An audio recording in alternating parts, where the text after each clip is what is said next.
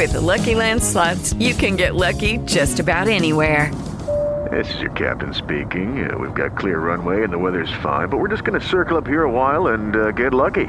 No, no, nothing like that. It's just these cash prizes add up quick. So I suggest you sit back, keep your tray table upright, and start getting lucky. Play for free at LuckyLandSlots.com. Are you feeling lucky? No purchase necessary. Void where prohibited by law. 18 plus terms and conditions apply. See website for details and twice.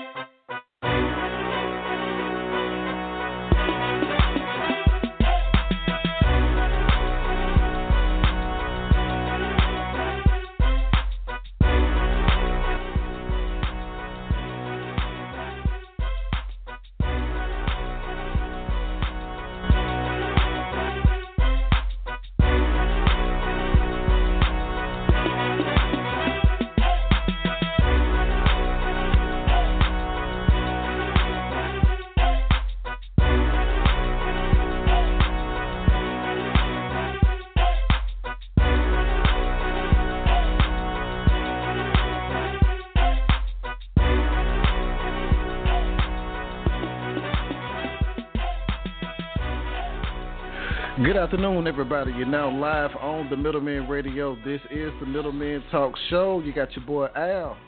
And this is Kevin. And this is Nick. What's good, everybody? How is everybody doing, man? Mm, good, good, good, good. Can't complain. I could complain. There's a lot of uh, tomfoolery going on this week, but you know, this is America. That's true. America. Hey, you know what? I seen somebody just post something about a white gangster rapper from South Florida. Uh, mm-hmm. I gotta share this with y'all, man. It's amazing. Uh, this dude is saying I'm a true American, but they got Trump 2020 and 45 all over the video, dude. It's crazy. I mean, so it's uh, maybe. Do you think this is the new world order? No, it ain't that No. serious. Ain't nothing new about it. First off, right. Yeah. There's nothing new about it. This, this has always been the case. no, Mhm. I, I think honestly, it's just one of those situations where you got two kind of people that you know, and, and that's going riding hard for 45 like that. You got the folks that's always felt that way, and then you got the folks that are just like, look, this is an opportunity. There's a lot of attention on it. You know, we talked about that in our uh, Black Conservative show too. Mhm. I mean, there are people of all races just trying to cash in on it because they know Trump is clickbait. So I mean, Yep. it just kind of is what it is. Well, I mean, definitely because you know he's gonna feed into it. You know he's gonna say something about it, and it's always something new every week, man. And I just can't Yeah. wait to see what else is gonna come out. You know? I've never seen somebody with that big of an ego. I mean, that guy is Hmm. amazing, though, man. I, I mean, it's crazy. What what do they call him, man? He's a narcissist. What else? He's a narcissist. He's a sociopath, and he's a megalomaniac. Ah, All Yep. of the above. And you know what? Yeah. It's funny how they love to say that President Obama was a divider. I'm I'm still trying to understand this. Uh, it, how is he a divider when you got a guy literally sitting in the White House that's talking about everybody under the sun except himself? It, he wasn't. Well, a, he was a easy to divider. spin the narrative. Well, well, here's the thing. Not the way they're saying he is or was, but President Obama was a divider because when certain people in this country saw a black guy Yep. as the leader of the free world, Mm-hmm. that's when they said, "All right, enough is enough. We cannot take this anymore." It was cool when it was like, "Oh, okay, you know, you see a couple of people that are CEOs, a couple of VPs, but the president, nah, man, nah." I, I I get it. I understand what you're saying, but let me maybe clarify what I mean. This guy's literally dividing the country. I mean, he's doing everything he can through policy, through conversation, through tweeting, everything under the sun. Now, if a person don't like a person because they're black, white, or whatever the case may be, that's on that individual. But when you think about a person that's dividing the country, I didn't really see that with Obama. I mean, he caused a level of division, but Mhm. not to the standpoint of he was the actual perpetrator of it himself, like he's actually doing it like 45. No, 45 is crazy. Yeah, no, that's what I'm saying. I'm just saying that, and- and I can't even give Trump the credit for being the divider as much as I can for drawing the line in the sand and the people who were already secretly divided, Mm-hmm. they just start coming out. Oh, like right. that's just he he just kind of gave credence to something that was always there, which is why when people are like, "Oh, he's the most racist president," well, first off, no, he's not. Uh, we got a whole we got a whole Right, list of you know? but you know, he I, I say it all the time. Trump leans back to a, a type of racism we have not seen since slavery. That racism of convenience. That racism of you know those Anglo-Saxon plantation owners who, yeah, they didn't necessarily like or they didn't care about the lives of black people, but they really couldn't stand the Irish. You know, when it was Right. convenient for them, though, Irish became white, Italians became white, Celts Mhm. and Polish became white. It's a racism of convenience, which is why he's always able to explain away. Well, I used to hang out with black people. Well, it was convenient for you then. And and, Mm. and when it was convenient to be this right wing pro life conservative, here you go. So I it's Mm. a very old, steeped in privilege, real wealth kind of racism that we've not seen in a long time. Well, if they continue down this path right here, man, just like the fall of Rome, America is not going to have a good good future at all, at all. I can't see it You know, happening, to speak back on what Nick was saying, like it's kind of seems like this is always a part of a a strategy. Like there's always a strategy to uh, demean or dehumanize for profit. Um, I mean, we could always, you know, look at like history, and you can see where profit was made off of dehumanizing and demeaning people, and so it's just a common strategy, man. And I don't, I think, uh, and you know, certain politicians they play on that and using it, and it has worked in their favor for a lot of a lot of things, man. A lot. Yeah, man, So, for sure. Oh, Um, I I want to say one more little thing about this because I know we need to move on to our topic and other things for today. Mhm. But uh, there was a gentleman, uh, well, one of my Facebook friends, he had a post, and one of the guys was like, "Well, Joe Biden is not as bad as 45, and you know he put more black people in jail, and you know blah blah blah." And I asked him, a, I, I posed the question of what white politician has never done anything that was beneficial, has done anything not to oppress black people or that was not that beneficial towards black people. I'm not saying all white politicians are bad, but majority of the things that they do uh, sign off on or or whatever the case may be, it's not going to always be for the benefit of us. no, it's for the benefit of everybody. Like they're not gonna benefit just one particular group on a particular issue. They're gonna make it fit everybody. You Unless know what I'm saying? Like, yeah. So, yeah, correct. Have and the have nots, man. Have Man, and the have right. nots. Go ahead and take it, Nick. I mean, uh, Al. Well, um, last past two weeks, a lot of talk has been coming out about ownership of your own licensing, right? So, if you're not familiar uh, with uh, this particular terminology in dealing with media, anything that you create or possess, um, aud- auditory, or if you've written it down, um, you technically own the rights if you copywritten, right? So, ownership versus equality with Joe Budden recently announcing that he is ending his contract with, with Spotify for his number one rated podcast, the internet immediately started buzzing. After a response from the from the Breakfast Club host Charlamagne the God that Joe needs to to negotiate better, fans began to take sides. So um, there was a video um, that was recently posted on Joe Budden's TV on YouTube. You can definitely go back and hear his whole response. Uh, but given Charlamagne the God's recent announcement of a of a partnership for a podcast on iHeartRadio, the question now comes up of having a seat at the table versus building your own. Um, are both aspects correct? What should black people in America be concerned with building their own table or getting an equity stake at someone else's table? uh, what is an, what is an acceptable amount of ownership that a creator is willing to part with? How much are you willing to give up?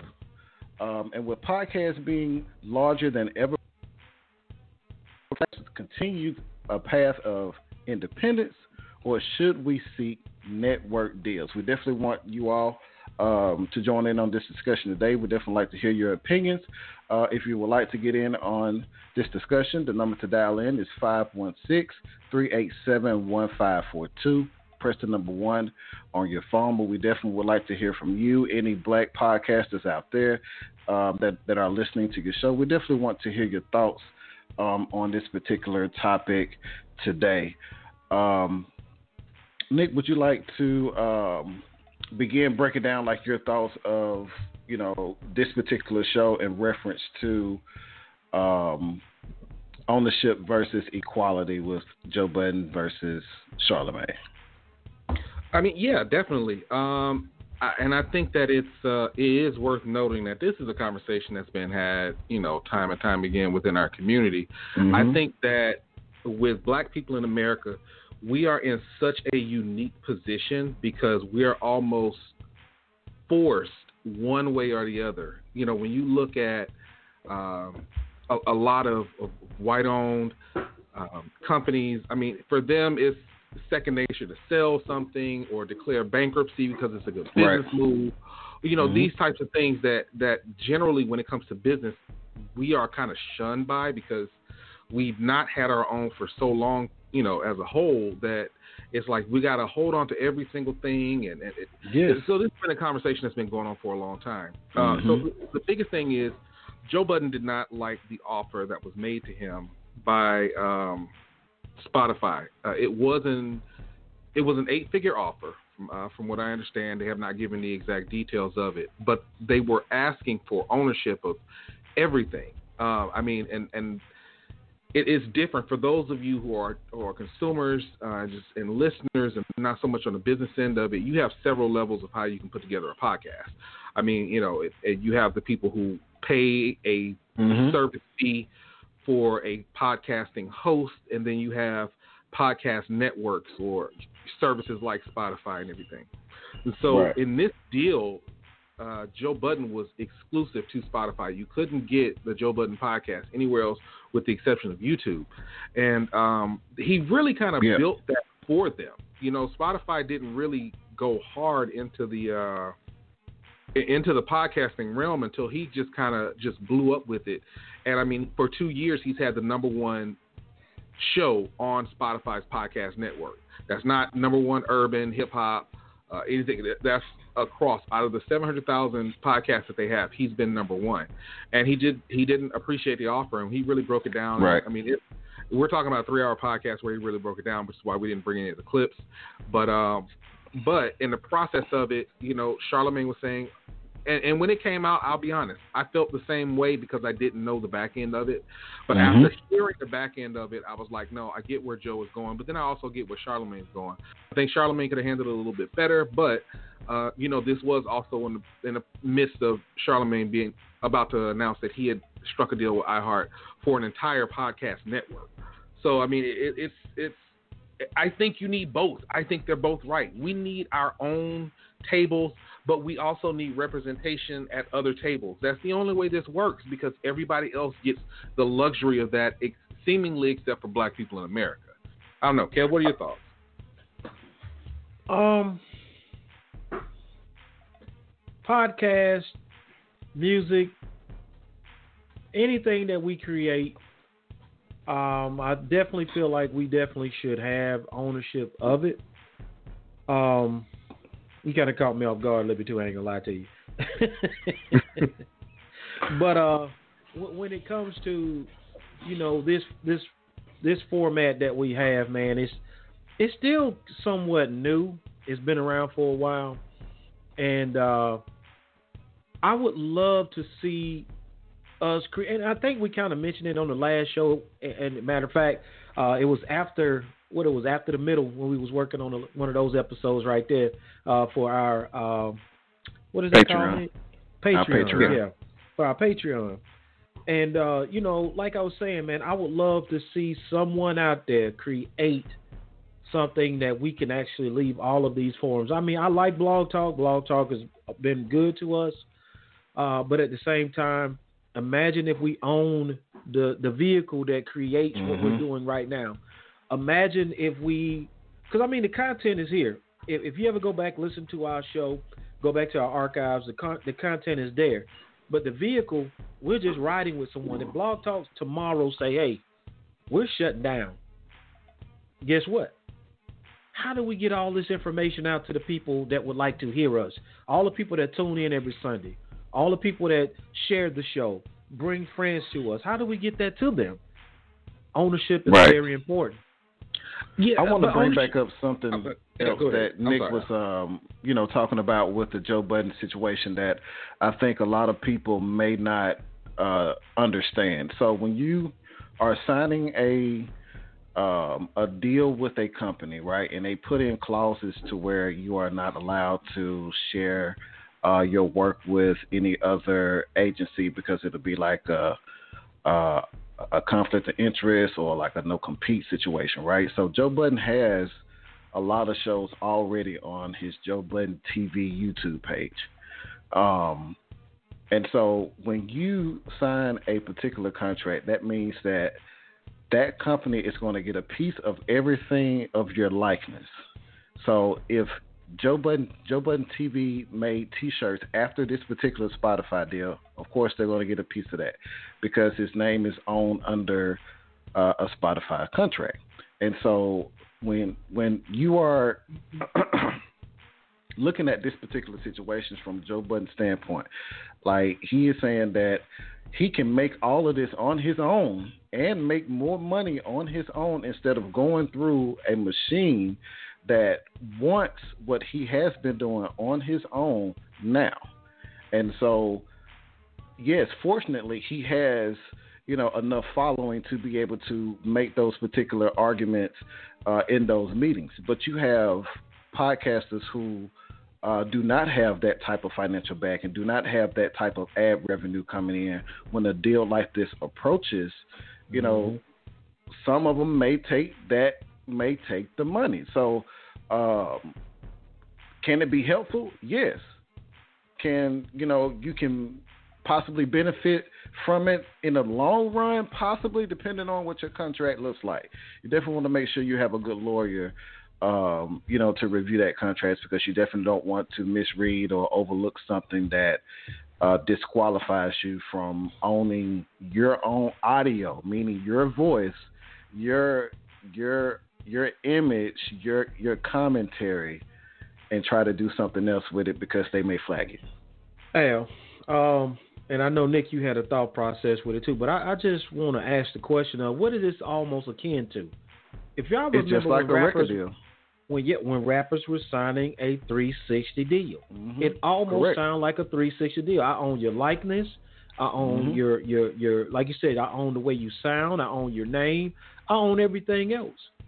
So if Joe Budden was looking at it from the standpoint of, okay, if I do sign and I, I do give up all my rights, I mean, what else they gonna come in and say? They can come and change yeah. it, change up the way he want to do the show. Oh, and who's working on the show with him? Exactly. You can't have this person on the show. So That's I mean, well, and see, and, and that was the part of Joe's argument. You, and we all have to remember that Joe comes from the the music business. You know that Correct. that's where Joe is, and Joe retired. Like I, that's the thing I don't think people realize. You know, I know it's kind of funny to hear say, "Oh, this rapper retired." No, he legitimately got disenfranchised with the music business. Like, I'm done. I'm done. I'm gonna go do something else. And I mean, I honestly think this was the better move. He's much bigger as as a podcast personality than he ever was as an artist. Um, but uh, and even to the point now where you see um, now record labels have podcast divisions. Now this was the area where artists could say, "All right, cool. This, this my my deal's not working out great. This, you know, at, at, I can get a microphone, I can record myself talking about my experiences in the music business, and I can build a following. And now the record labels want a piece of that. And so, like, I'm I'm pretty sure he did take that into account when this came up. The problem that comes along with it was they signed a 10 year deal. And in this 10 year, I mean, I'm sorry, a two year deal, I apologize. But when they came with the other offer, the offer was not just for the Joe Budden podcast.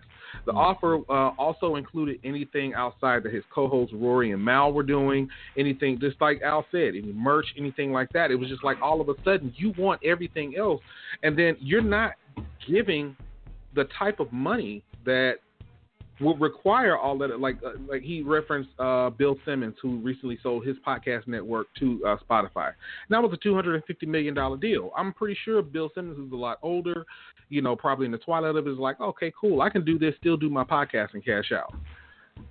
That's not Joe. Joe is young. Joe is 40. Joe is like, no, I still got a lot that I want to build. I still have a lot that I want to do. But I think the biggest problem that comes in all of this is when you sign with a podcast network, big or small, uh, there are a couple things you are giving up. One, you may have to move your like if the Middlemen Talk Show were to sign with a loudspeaker network, for instance, we're going to have to take all of our stuff off of Blog Talk and put it on loudspeaker network. Now that might not seem much to the, the listeners because they just know when they click the show, they get a new show. That's fine. That's a lot of back end work. Then we don't have any control over the advertisers. So if there's someone that's advertising and they just don't align with what we believe in, we have no control over that. We sign a deal. If we're doing the show and then all of a sudden in the middle of the show a Donald Trump ad plays, y'all gonna be looking at us crazy. Like you know.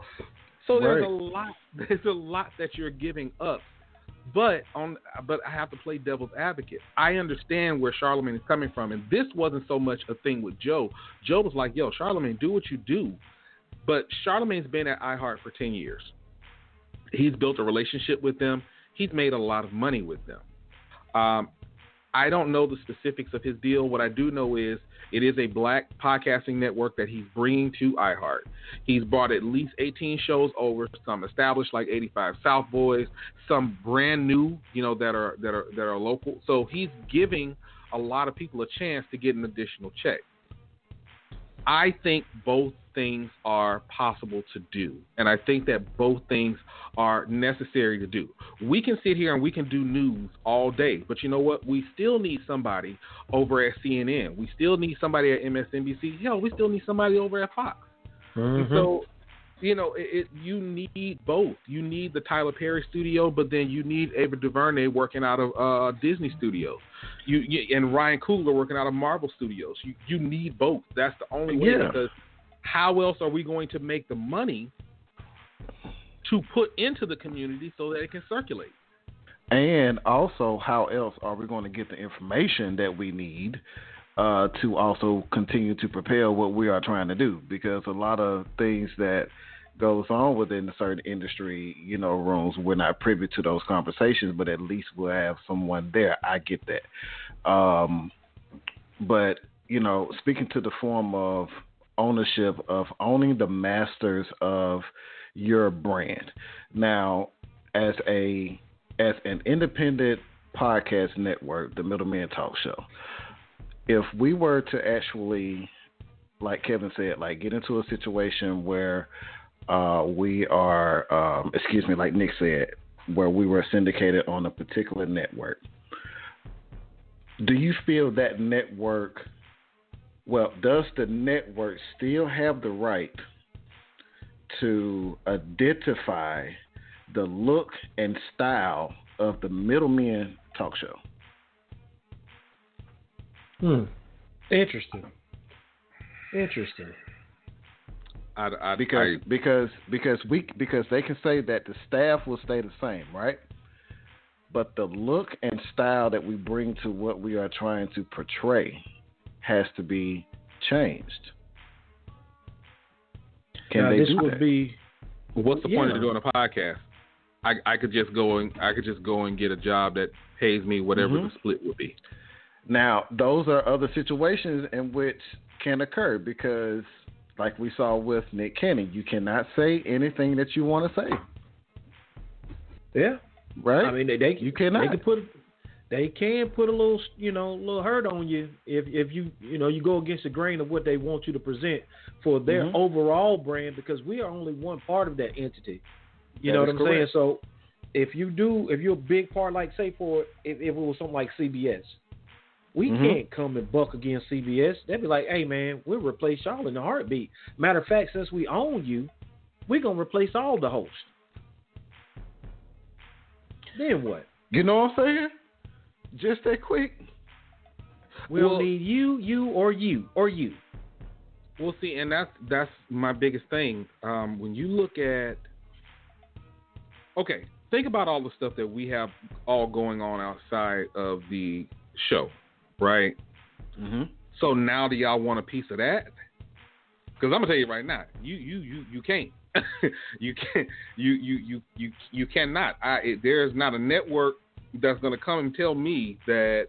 Oh, okay. Well, in the, in addition to the Middleman Talk Show, we need a piece of what Al does on the side, what Nick does on the side, what Jen does on the side, what Kevin does on the side. No, that's not because for me, what I'm trying to build goes beyond. I didn't wake up to say we're going to do this show for this network to take over and essentially do what Viacom did to Nick Cannon. Yeah. Right. We can talk about the dollars, like, yeah, that's cool for Bill Simmons to get $250 million for his podcast network. I'm not worried about $250 million for me. I'm worried about $250 million for my grandkids' grandkids. You get what I mean? So, so, so let me ask you all this, and I'm pretty sure maybe this is something in which, you know, other podcasters uh, may, or or musicians in general, um, creators in general. So, uh, to speak to that standpoint, Nick, of being able to potentially make money off of, you know, let's say Al side businesses, right? But let's say when I signed that particular contract, I signed my name under the middleman Al instead of Alan Harrison. Would they still be able to of Alan Harrison products, even though it's not signed under the middleman Al? Well, that's essentially what happened with Joe. What essentially happened with Joe was they said, Mm. okay, because the name it was Joe Budden TV, it's Joe Budden's company, it's Joe Budden's employees. He play he pays Mal and Rory a, a split based on them being a part of the show and everything they do creatively for the show. So when Spotify came around, Spotify is like, all right, cool, that's great. You know, we want the Joe Budden podcast to continue at Spotify. We're willing to offer you this much money. We're also wanting control over your YouTube channel. We also want control over what Mal does that is, you know, connected to Joe Budden TV. Mhm. Uh, we also want what Rory does, and it's just like, dude, you, you're coming back and you're you want everything. That has nothing to do Mm. with it. And it's the same. It's the everybody looked at streaming, and this goes back into the music business. Everybody looked at streaming like it was supposed to be what re-empowered artists and this or that and th- things of that nature. All Spotify did was become the labels. This is the same type of crap that the labels were doing. Exactly.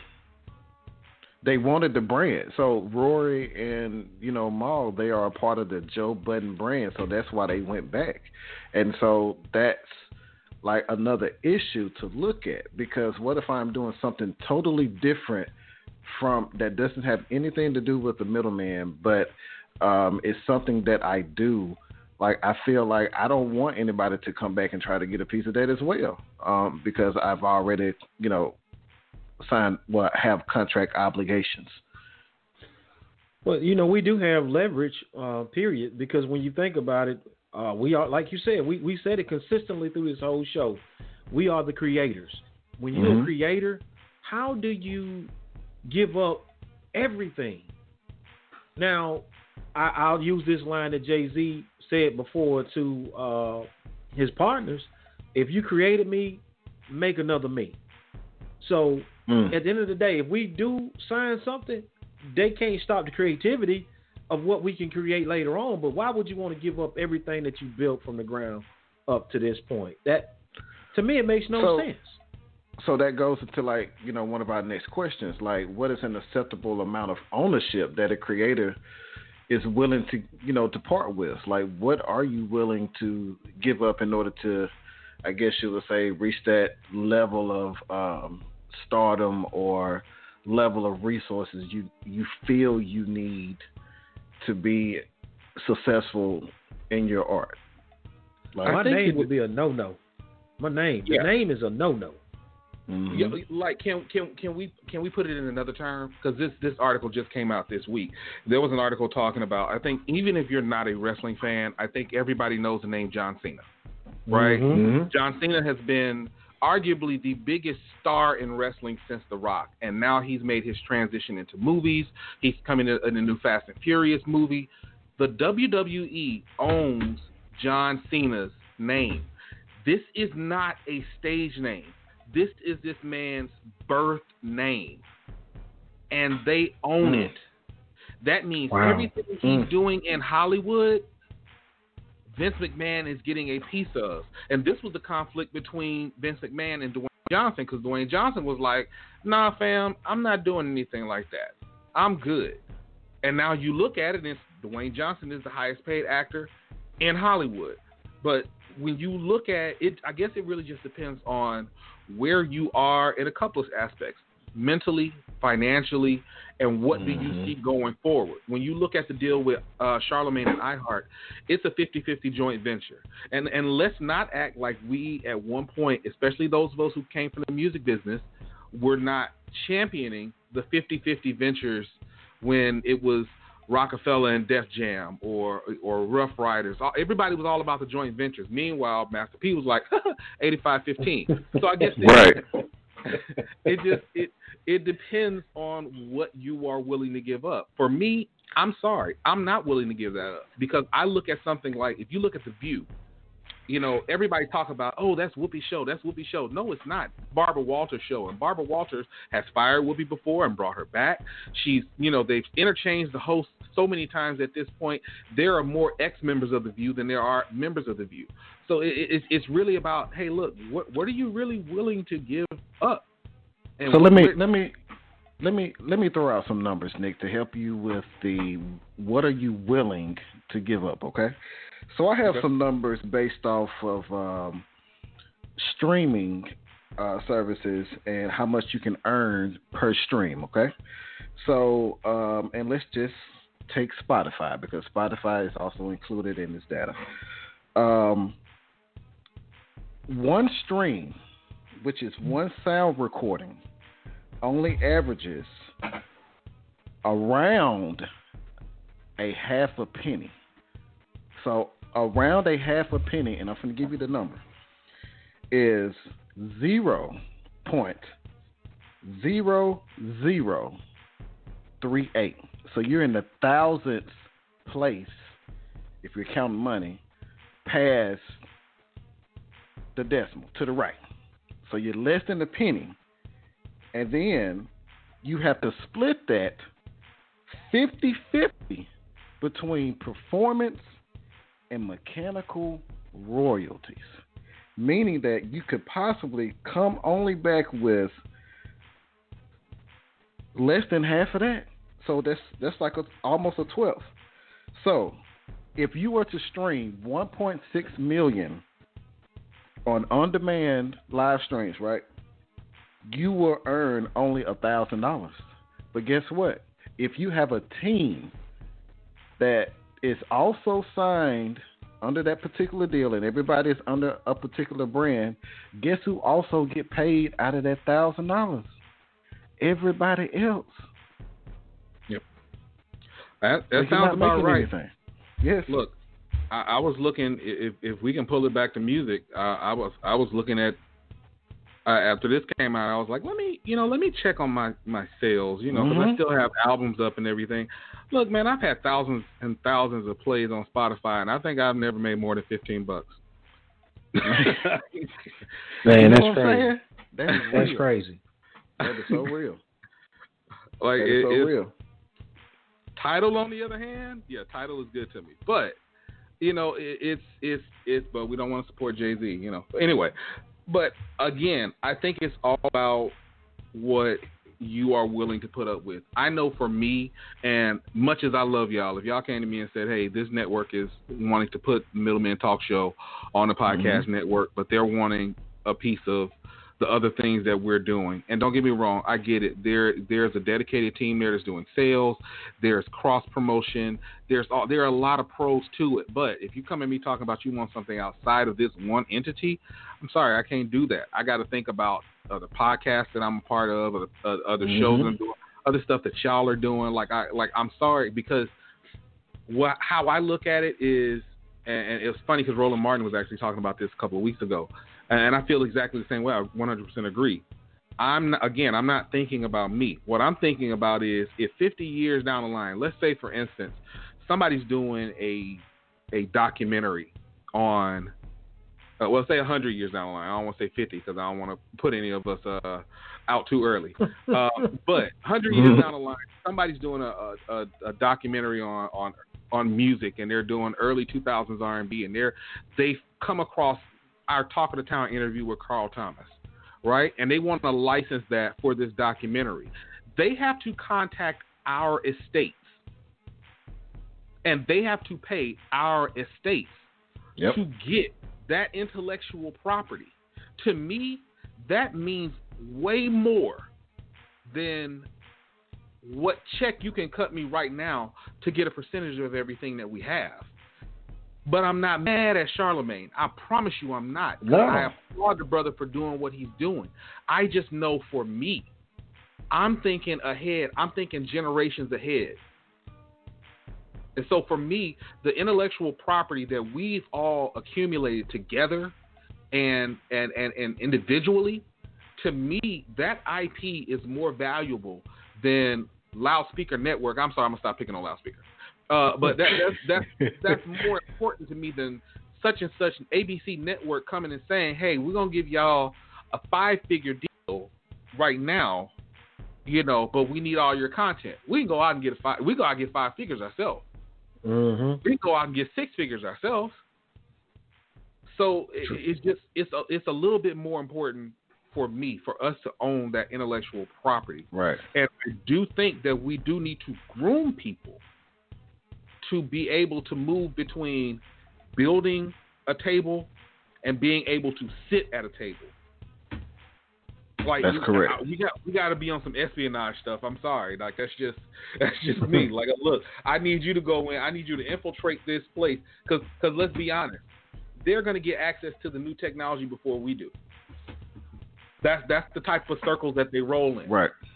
And, and, and then, that's how they keep themselves on top. So we need that intel and they also already do espionage against us anyway because they already send people scouring the surface to find the next big thing and, and to try to convince them to do what? Sign on that dotted line you know? Yeah. So they're doing it too you know? Um and so yes we and, have to utilize the same system against them as well you know? Exactly. And i think it's all about how the deal is structured because i do think it's Correct. possible for one entity to do both. Because mm-hmm. when you look at uh, just a few weeks ago, I keep going back to Roland Martin. And uh, guys, don't forget, if you want to get in on the conversation, uh, give us a call 516 387 1542. Press the number one, and we'll get you in the combo. Um, it, it harkens back to like maybe two months ago when Roland Martin was talking about how he signed his deal with Black Information Network, which is a, a, a news podcasting network on iHeart. Um, and, and it's really funny because they kind of went in and they kicked those Fox stations off. So a lot of people that were listening to terrestrial radio and it was Fox stuff, imagine their surprise when they turn on the radio and, and, and they hear Malcolm X speech. That's nonetheless great, oh, yeah, man. That is great. I, I, would, I, would, have loved to be a fly on the wall in them cars because some of the comments I saw was just like, man, God.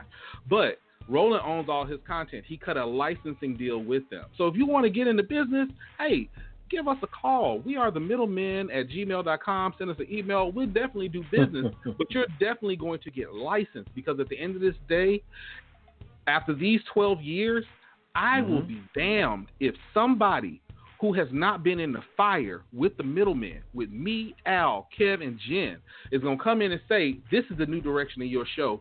These are the people that are going to be advertising on your show, so you need to groom your audience to like them. That's not going to happen. Mm. So let's speak about the branding and um, the personal personas of the show, right? So we all have our own personal, you know, uh, influence towards the show that creates the brand. Um, when companies come to you, do you guys feel like they're coming for the brand or they're coming for the person, or do you feel like it's it just depends on what it is? Because sometimes the brand can be larger than the person. Like Kevin said earlier, you know, you can be replaced. So do you feel like these companies are coming more towards the the person or the brand? It all depends. Because yeah. you got to think about it. Steve Harvey is bigger than the Steve Harvey Show. Mm-hmm. Because Steve right. Harvey is a brand. Mm-hmm. So you can't mm-hmm. say, well, I'll just replace Steve Harvey on the Steve Harvey Show. That's not gonna happen. So right. It really depends on the actual. But we saw this before with. With who? I was just gonna throw a joke out there, but it's probably probably probably not a pleasant one. But with Isaiah and the Fresh Prince of Bel Air, I'm sorry. oh man, but, come but, on. but the Fresh Prince was about Will Smith. That's what the Fresh Prince was about. Exactly. You're, you you yeah. you're not about to uh, replace uh, Will Smith with Martin Lawrence on the Fresh Prince. That wasn't going to happen. Real. That's uh, real. Original That's real. original Aunt Viv, eh, not so much. But you know, uh, and, and there there is a way where you can build it up so much to a point where even if you are not the uh, the, the the the proprietor of that particular entity, you've ingrained yourself in it. Using Steve Harvey as an example, I, you would find real it real hard to replace Steve Harvey on Family Feud. He completely reinvigorated that show. He's going to yes, probably be at that show until he does not mm-hmm. want to be at that show anymore. You remember when they tried to have Louie Anderson on there? That didn't work. Yeah, right. trash. Trash. Good trash. But you know, and I and I think we don't give enough credit to Tom Joyner for setting the bar in black media, because when everybody mm-hmm. else was trying to get picked up by this company or picked up by this station and hoping for national syndication, Tom Joyner was like, "Nah, Reach Media Incorporated is my company, and I'm going to license my show to all these mm-hmm. people, and you go deal with me until I'm no longer hot. Now, when I go no longer get hot, then that's just something different. But you know, you, you gotta you, you gotta give props for that because I think that is the way to do it. But you know, So, even with that as a with, with him being that example, um, Mm-hmm. it's kind of crazy because a lot of people are not aware of licensing or you know like just basically having yourself set Mhm. up like you said earlier nick for future generations period um, from an educational standpoint what what would you recommend or what do we need to recommend for people to do to educate themselves because we do have others out there that listen to us that have their own shows uh, and they're building their own brands how do we basically give them the proper information to be be what they need to be to own themselves. I, I think the I think the first thing that people need to do is people need to go to Google and YouTube. How Mhm. do I monetize my content? A, a, a simple search, man, can go a long way, but that's where you need to start. Second, you need to join other groups of like-minded individuals. Like, and I, you know, we got to give them a shout out, man. Big shout out to uh, Podcasting While Black on Facebook. It's a Facebook group for uh, black content creators, man. There's a wealth of knowledge in there, you know. And then join organizations. You know, there's the uh, National Black Owned Broadcasting Association. There's the National Association of Black Journalists. I mean, there, you know, we have to participate, man, because there are resources in these entities that can greatly, greatly influence how we build our brands. But you got to you start with Google. If you don't go, if you don't do anything else, start with Yeah. Google. and just consume. as Right. I will also um right, I will also add on to that, you know, as well, um in your Google search, Google copyright. Make sure you understand the definition of copyright. Make sure you understand the definition of, you know, ownership as well. Um and then also if you um if your show has a particular name in which you feel like um, you want to be protected, make sure you um, look up on your Secretary of State website about um, LLCs um, trademarking your name within your state. um, as well. And so those are other things in which you can look up as well too. So um, definitely protect yourself. Yeah, and, and, I'm sorry. Go ahead. No, no, no, no. Go ahead. Go ahead. No, I was just gonna say, uh, but in addition to that, treat it like a business. That's correct. And I know that sounds that that sounds really simple, but treat it like a business. Like we're at a place in history right now where podcasting is bigger than it's ever been before. And and when we've talked about it on this show, that one of the, the, the great mistakes that I think that we made as um, being 12 years in, we started listening to what people were saying.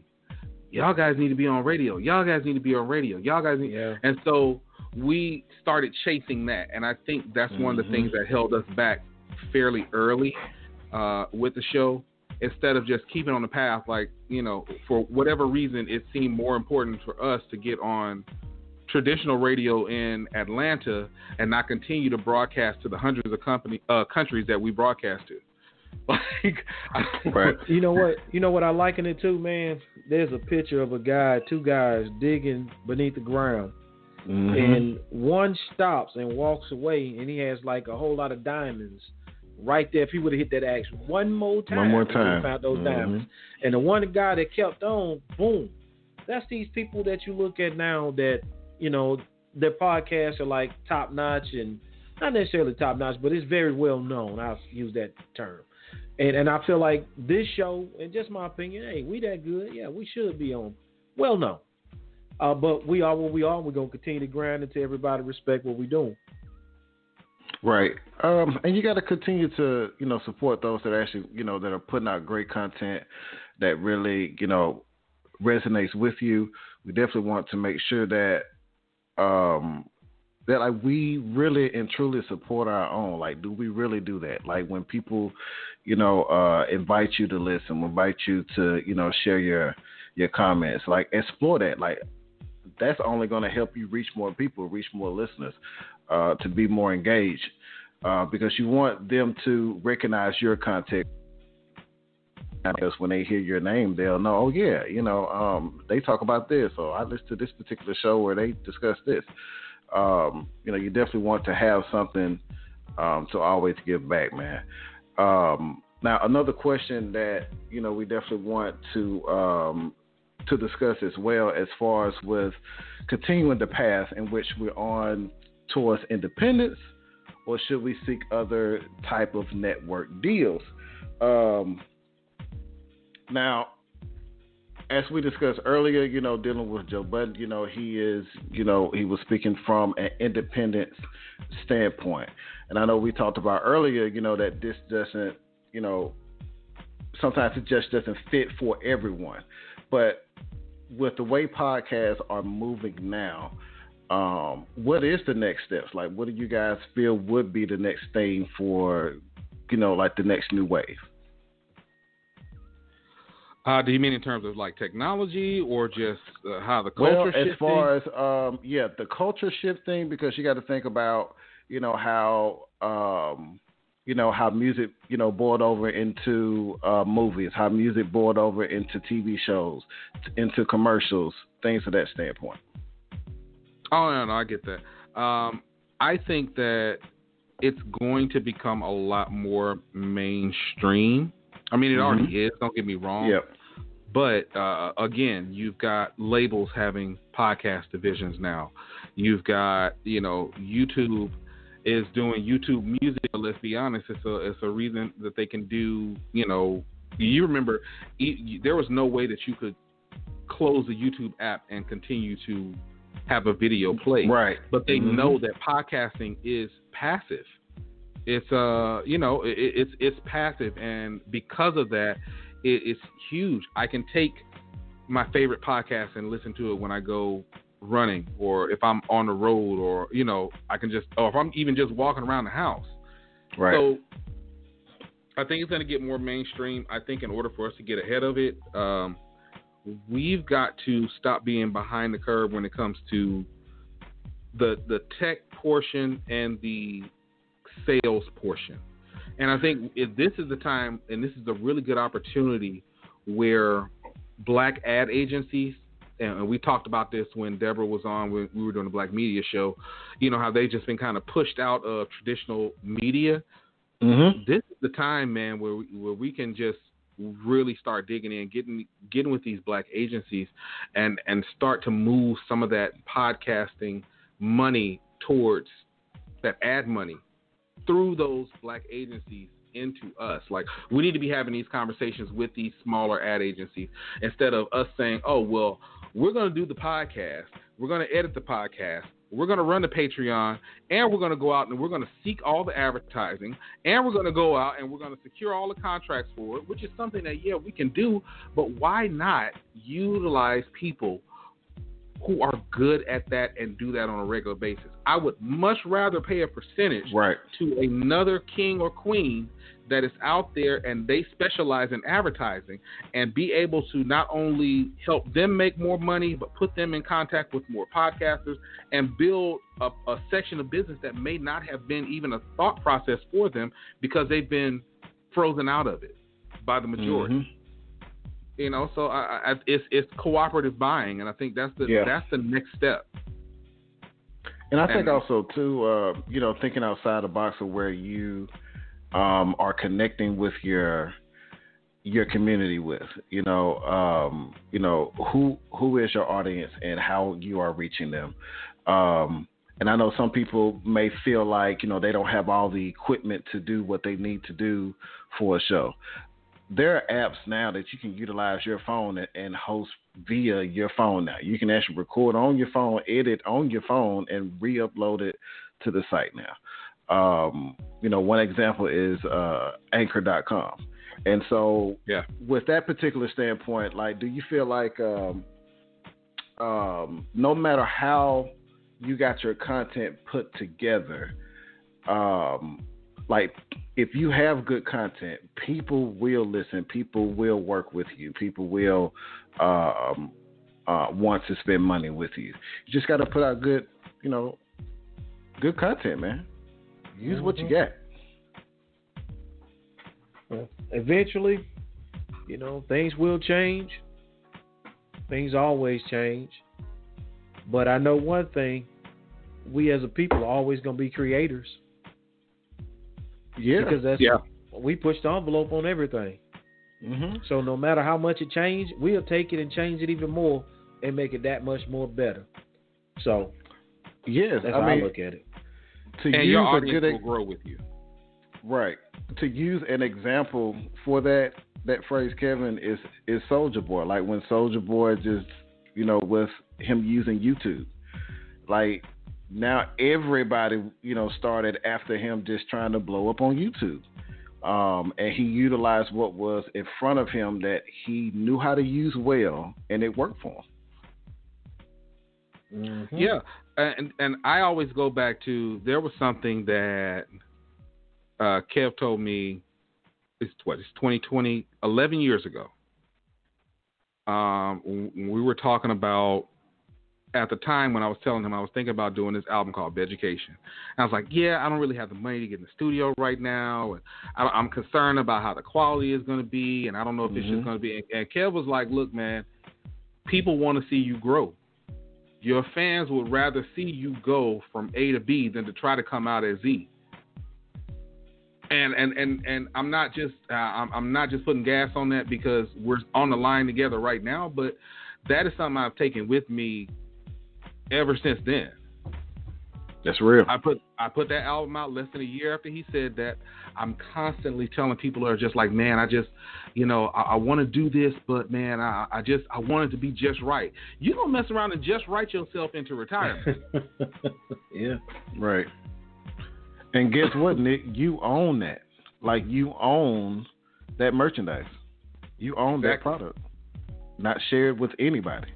You know? Yeah, and that's one thing I'll say, and that's why I'm like, yo, I agree with you. Because one thing I will say, anything I have ever signed, with the exception of my appearances on TV, because that's a whole nother thing. But anything where it's, oh, I'm contributing to this compilation, or uh, this is a company that wants to do some business for this or that or this or that. Everything has always been licensed. I was looking through uh, when, uh, on my birthday. I was going through my old computer, and I was pulling up all those old contracts and stuff. And I'm like, man, you know, look, it may not have gone as far as everybody else knows, but uh, as, as everybody else could have. But I tell you what, at the very least, I got 70% of everything I've ever done, at the least. And I mm. own it all. Mm-hmm. Right. Ain't nobody putting out anything audio wise, video wise that says Nick Eden and I haven't signed off on it. Or my estate. Again, I'm not thinking about 250, uh, 250 million for me. I'm thinking about it for my grandkids' grandkids.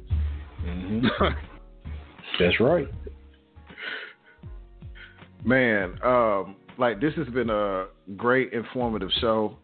Um, definitely um, take some time to go back and re-listen or share this show with another person who has a form of media in which they own. Um, this information is needed to be heard to ensure that what you put out is yours. What you put out, um, you know, you have ownership and rights to do what you want to do with it.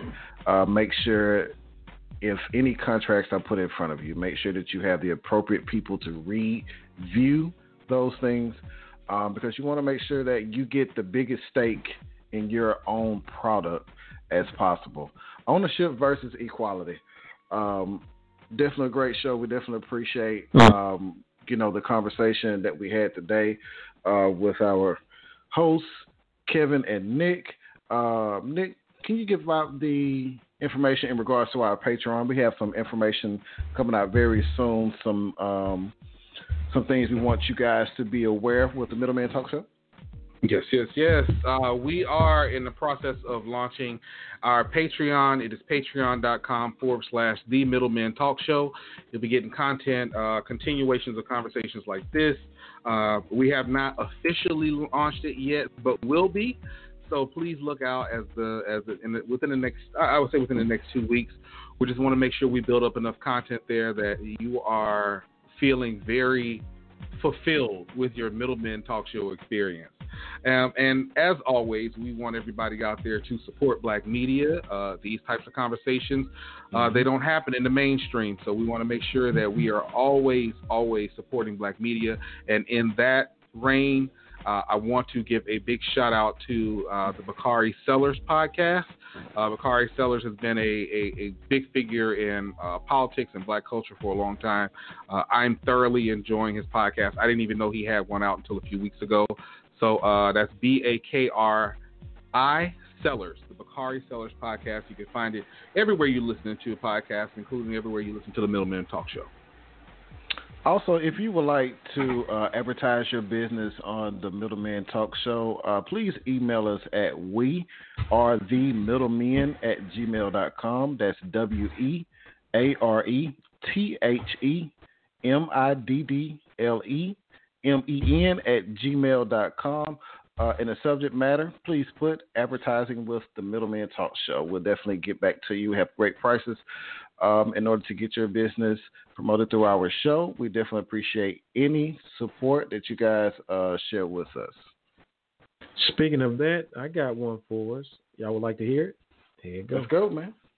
Grinding Entertainment Studios is a new, exclusive, state of the art recording studio for all your recording needs. Grinding ENT Studios is a safe and secure recording studio conveniently located in Ellenwood, Georgia.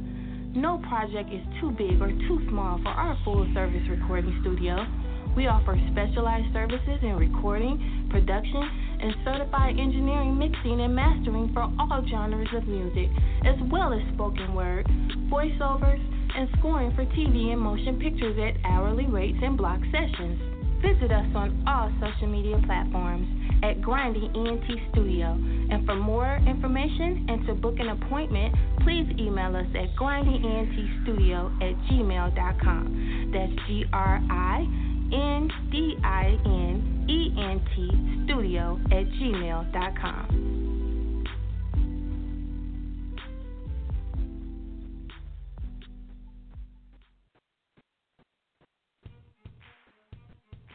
All right.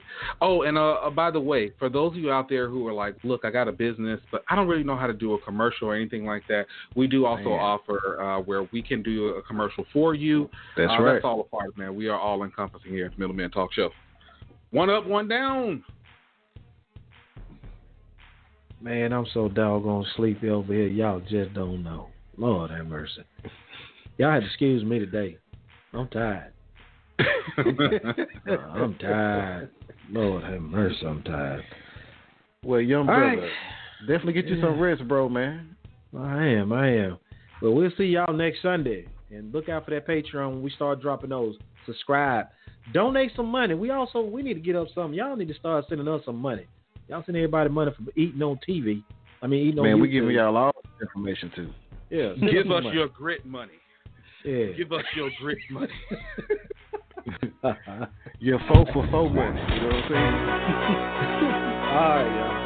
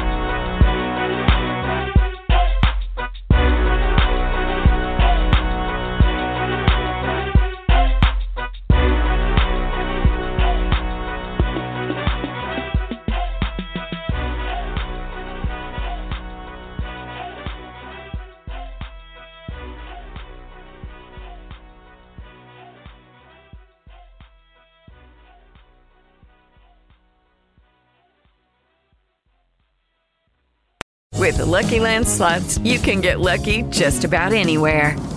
This is your captain speaking. Uh, we've got clear runway and the weather's fine, but we're just going to circle up here a while and uh, get lucky. No, no, nothing like that. It's just these cash prizes add up quick. So I suggest you sit back, keep your tray table upright, and start getting lucky. Play for free at LuckyLandSlots.com. Are you feeling lucky? No purchase necessary. Void where prohibited by law. 18 plus terms and conditions apply. See website for details.